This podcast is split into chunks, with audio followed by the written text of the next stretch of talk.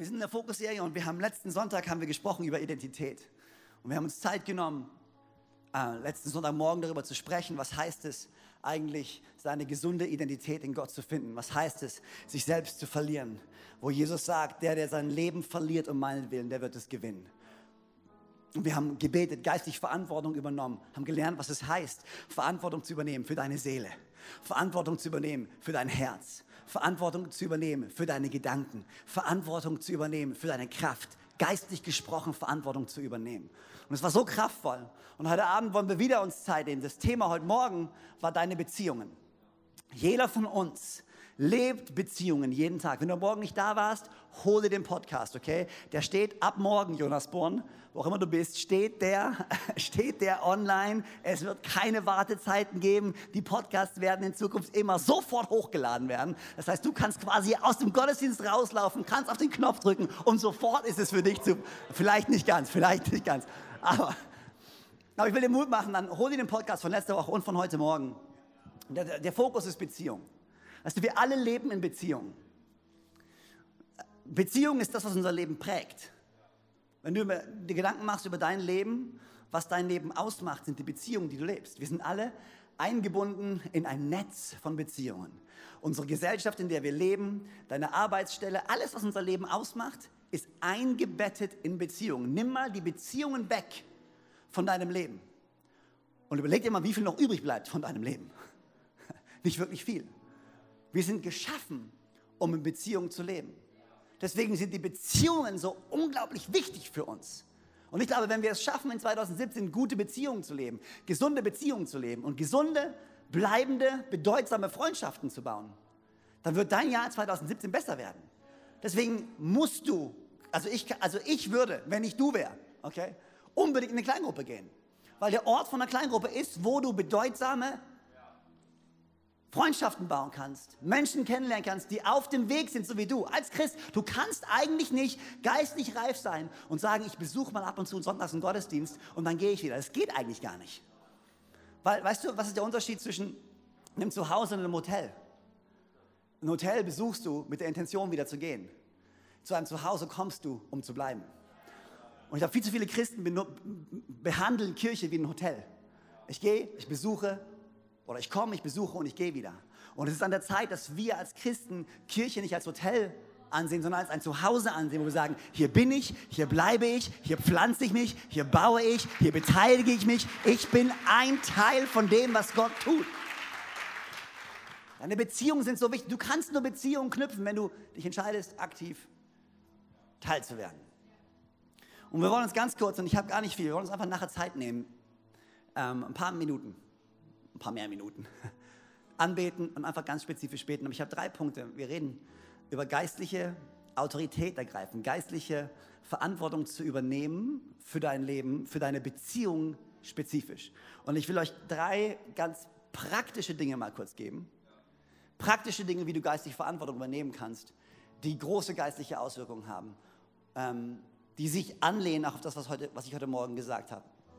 Hier ist das Erste was absolut wichtig ist und ich glaube, was viele von uns, und wenn ich den Punkt jetzt sage, okay, kipp nicht gleich vom Stuhl und sage, ja toll. Also dafür hätte ich jetzt nicht kommen müssen.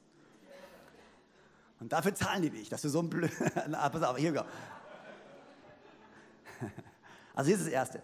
Und auch wenn wir es eigentlich wissen, glaube ich, dass wir es als Christen komplett unterbewerten, komplett unterschätzen und viel zu wenig tun. Hier ist das Erste. Wenn du geistlich Verantwortung übernehmen willst für die Beziehungen in deinem Leben, was auch immer für Beziehungen das sind, hier ist das Erste. Fang an zu beten. Wann hast du das letzte Mal ganz spezifisch angefangen für Beziehungen zu beten in deinem Leben? Ich glaube, wir unterschätzen völlig die Kraft, die wir haben, wenn wir anfangen zu beten. Wenn wir anfangen, in Gottes uns gegebene Autorität uns hinstellen und sagen, wir fangen an zu beten. Ich frage mich, wie viele Ehen gerettet werden könnten, wenn die Ehepartner anfangen würden, füreinander und miteinander zu beten. Ich frage mich, wie viele Freundschaften gerettet werden könnten, wenn einer von beiden einfach nur anfangen und sagen, weißt du was, ich stehe jetzt jeden Morgen auf und das Erste, was ich mache, ist, ich werde anfangen zu beten für meine Freude. Ich werde anfangen zu beten für meine Kinder. Ich werde anfangen zu beten für meinen Ehepartner. Ich werde anfangen zu beten für meine Arbeitskollegen. Du kannst deine Beziehungen überfließen lassen in Gebet. Du kannst sie einbuttern in Gebet. In Matthäus 18, Vers 18 bis 21. Hier, ist, hier sagt Jesus, ich sage euch, alles, was ihr auf der Erde binden werdet, wird im Himmel gebunden sein. Und alles, was ihr auf der Erde lösen werdet, wird im Himmel gelöst sein. Und noch was sage ich euch, wenn zwei von euch hier auf der Erde darin eins werden, um etwas zu bitten, was auch immer es sei, dann wird es ihnen von meinem Vater im Himmel gegeben werden. Denn wo zwei oder drei in meinen Namen versammelt sind, da bin ich in ihrer Mitte. Ich glaube, du hast so viel Autorität. Ganz spezifische Situationen in deiner Familie anzusprechen bei Gott und anzufangen zu beten. An deiner Arbeitsstelle, deine Beziehung mit deinem Chef, deine Beziehung mit deinen Arbeitskollegen. Weißt du, viel, viel zu viele von uns verbringen zu viel Zeit, sich zu beschweren, um mit anderen darüber zu sprechen, anstatt die Zeit zu nutzen, um einfach zu beten. Meine Frau und ich haben die Entscheidung getroffen. Joanna und ich, haben die Entscheidung getroffen. Sie ist nicht hier, ich kann es euch erzählen. ist okay. Wir haben keine Geheimnisse, aber sie ist nicht hier. Ähm, ähm, wir, haben, wir haben einfach festgestellt, dass eine Zeit lang in unserem Leben wir viel zu viel über die Probleme geredet haben, die wir hatten. Es gab Probleme, nicht nur zu Hause, in der Kirche, mit was auch immer. Und wir haben einfach nur geredet, geredet, geredet. Und wir haben gemerkt, dass dieses Reden über die Probleme eigentlich nichts verändert hat, außer dass es uns nachher schlechter ging als vorher.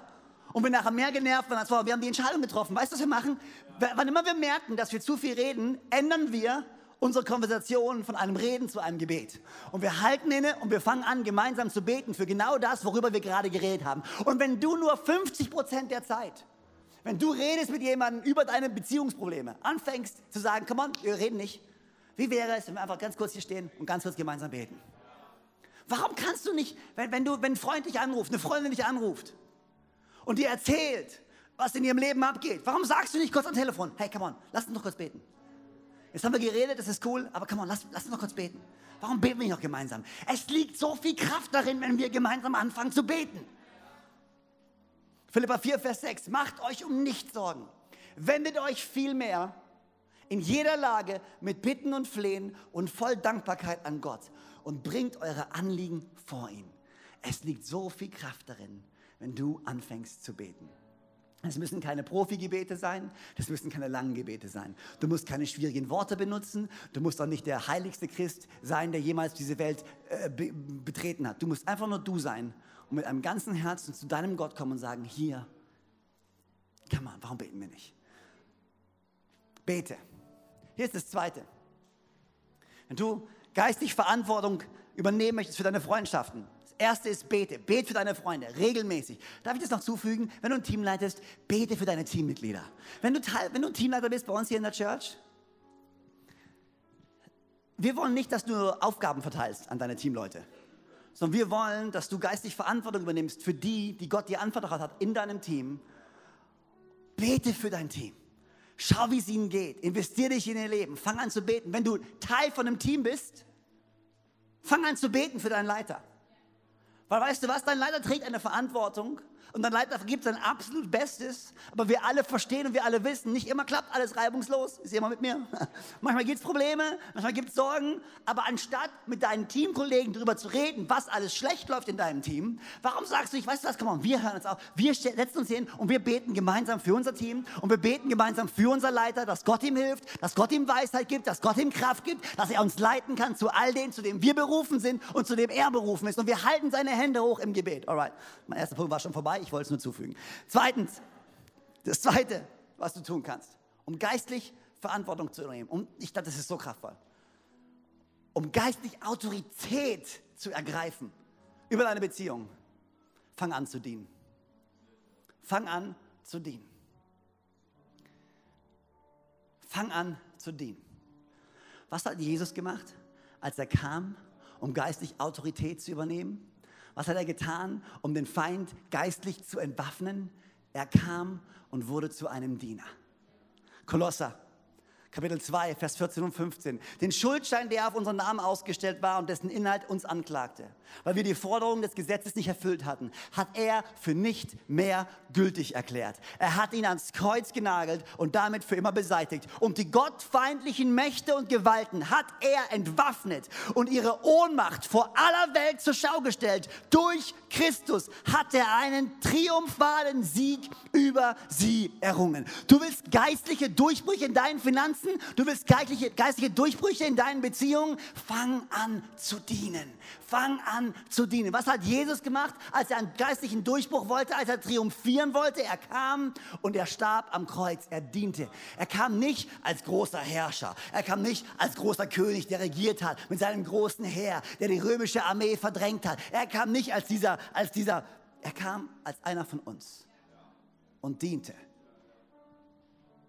Überleg mal, wenn du einfach anfängst zu dienen in deinen Beziehungen, gerade da, wo Spannung ist, in deinem Ehepartner, wenn, wenn, da, wenn es Spannung gibt zwischen euch, ja, betet gemeinsam. Manche Beziehungen sind gar nicht an einem Punkt, wo du überhaupt kannst, wo du überhaupt miteinander beten kannst. Darf ich dich ermutigen? Fang einfach an zu, fang einfach an zu dienen. Oh, ich weiß, das hört sich jetzt so super geistig an, aber weißt du was? Es ist richtig schwer. Es ist richtig schwer, jemandem zu dienen, der dich total nervt. Sind wir mal ehrlich. Ich meine, weißt du, wenn es so toll an, ja, come on, diene, uh, wir sind alle so geistig. Ja, naja, fang mal an zu dienen, jemandem. Das ist manchmal richtig schwer. Und ich will dir Mut machen, du kannst geistlich Autorität ergreifen über deine Beziehung. Wenn du einfach in jede Beziehung hingehst und sagst, come on, alright, ich weiß, ich bin geschützt von Gott. Ich weiß, was Gott über mich sagt. Diese Beziehung hat keinen Einfluss auf mich, aber ich habe mich entschieden zu dienen. Ich habe mich entschieden zu geben. Ich habe mich entschieden, nicht auf mich zu schauen, sondern auf sie zu schauen. Johannes 13, Vers 3 bis 5. Jesus aber wusste, das ist die ganz bekannte Geschichte, Jesus wusste, dass der Vater ihm Macht über alles gegeben hatte und dass er von Gott gekommen war und wieder zu Gott ging. Er wusste, ich liebe es, Jesus wusste, dass der Vater ihm alle Macht gegeben hatte, über alles. Er stand vom Tisch auf, zog sein Obergewand aus und band sich ein langes Tuch um. Dann goss er Wasser in eine Waschschüssel und begann den Jüngern die Füße zu waschen und mit dem Tuch abzutrocknen, das er sich umgebunden hatte. Nachdem Jesus seine Jüngern die Füße gewaschen hatte, zog er sein Obergewand wieder an, kehrte an seinen Platz am Tisch zurück. Versteht ihr, was ich eben getan habe? Als ich euch die Füße wusch, fragte er sie. Ihr nennt mich Meister und Herr und das mit Recht, denn ich bin es. Wenn nun ich, der Herr und der Meister, euch die Füße gewaschen habe, sollt auch ihr einander die Füße waschen. Ich habe euch ein Beispiel gegeben, damit auch ihr so handelt, wie ich an euch gehandelt habe. Denkt dran, ein Diener ist nicht größer als sein Herr und ein Bote ist nicht größer als der, der ihn sendet. Ich glaube, es ist so entscheidend, dass wir dieses Herz bekommen und anfangen zu dienen. Dass wir sagen, come on, ich will geistlich, ich, ich, will, dass diese, ich will an dieser Beziehung arbeiten, ich will, dass diese Beziehung besser wird, ich will Durchbrüche sehen und ich fange im Praktischen an zu dienen, um geistliche Durchbrüche zu erzielen in meinem Leben. Und du, ich, weißt du, wird es über Nacht passieren? Kann, sag ich, hey, hey, kann ich jetzt versprechen, dass es über Nacht passieren wird? Nee, kann ich nicht. Kann ich nicht.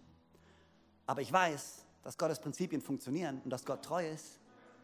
Und ich kann euch viele Geschichten erzählen von Leuten, die jahrelang einer Person gedient haben, die jahrelang treu gebetet haben, die jahrelang treu gedacht haben und gehofft haben, dass eventuell der Ehepartner zum Glauben kommt, dass der Ehepartner eventuell in die Kirche kommt und nach fünf Jahren, sechs Jahren, sieben Jahren noch keinen Durchbruch gesehen haben.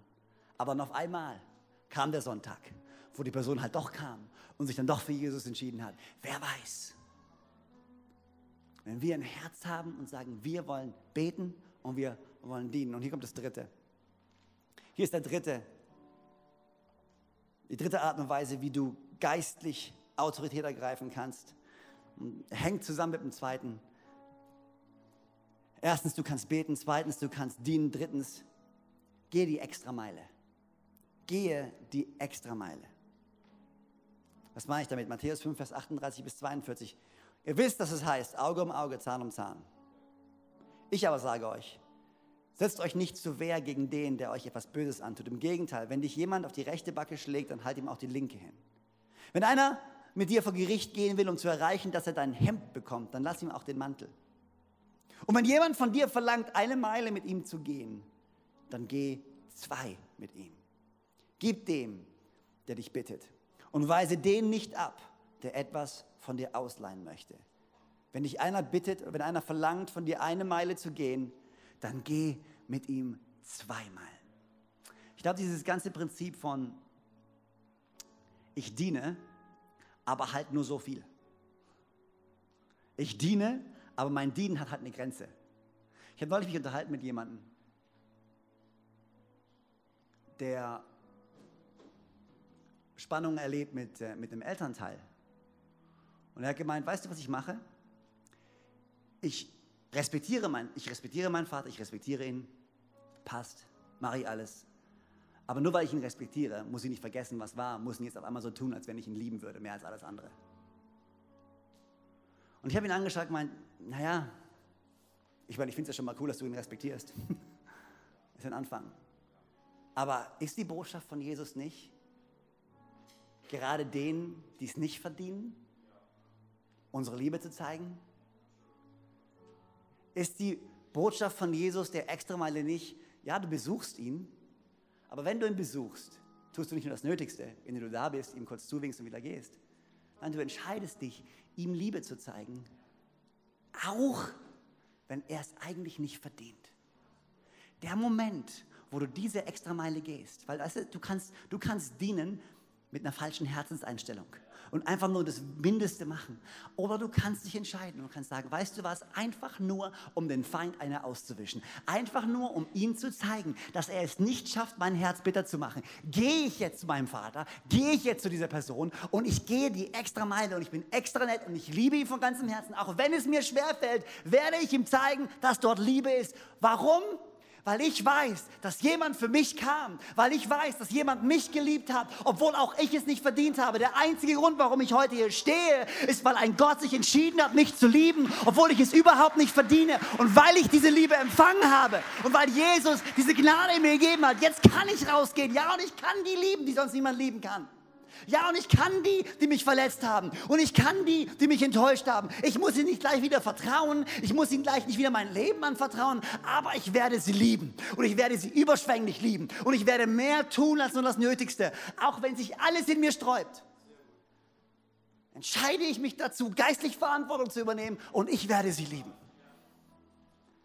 Wenn du anfängst, für deine Beziehung in 2017 zu beten, ganz spezifisch zu beten, wenn du anfängst, ihnen zu dienen und wenn du anfängst, nicht nur das Minimum im Dienen zu machen, sondern die extra Meile zu gehen, man, ich glaube, dann bereitest du etwas in der geistlichen Welt vor, wo du Durchbrüche erleben wirst in 2017.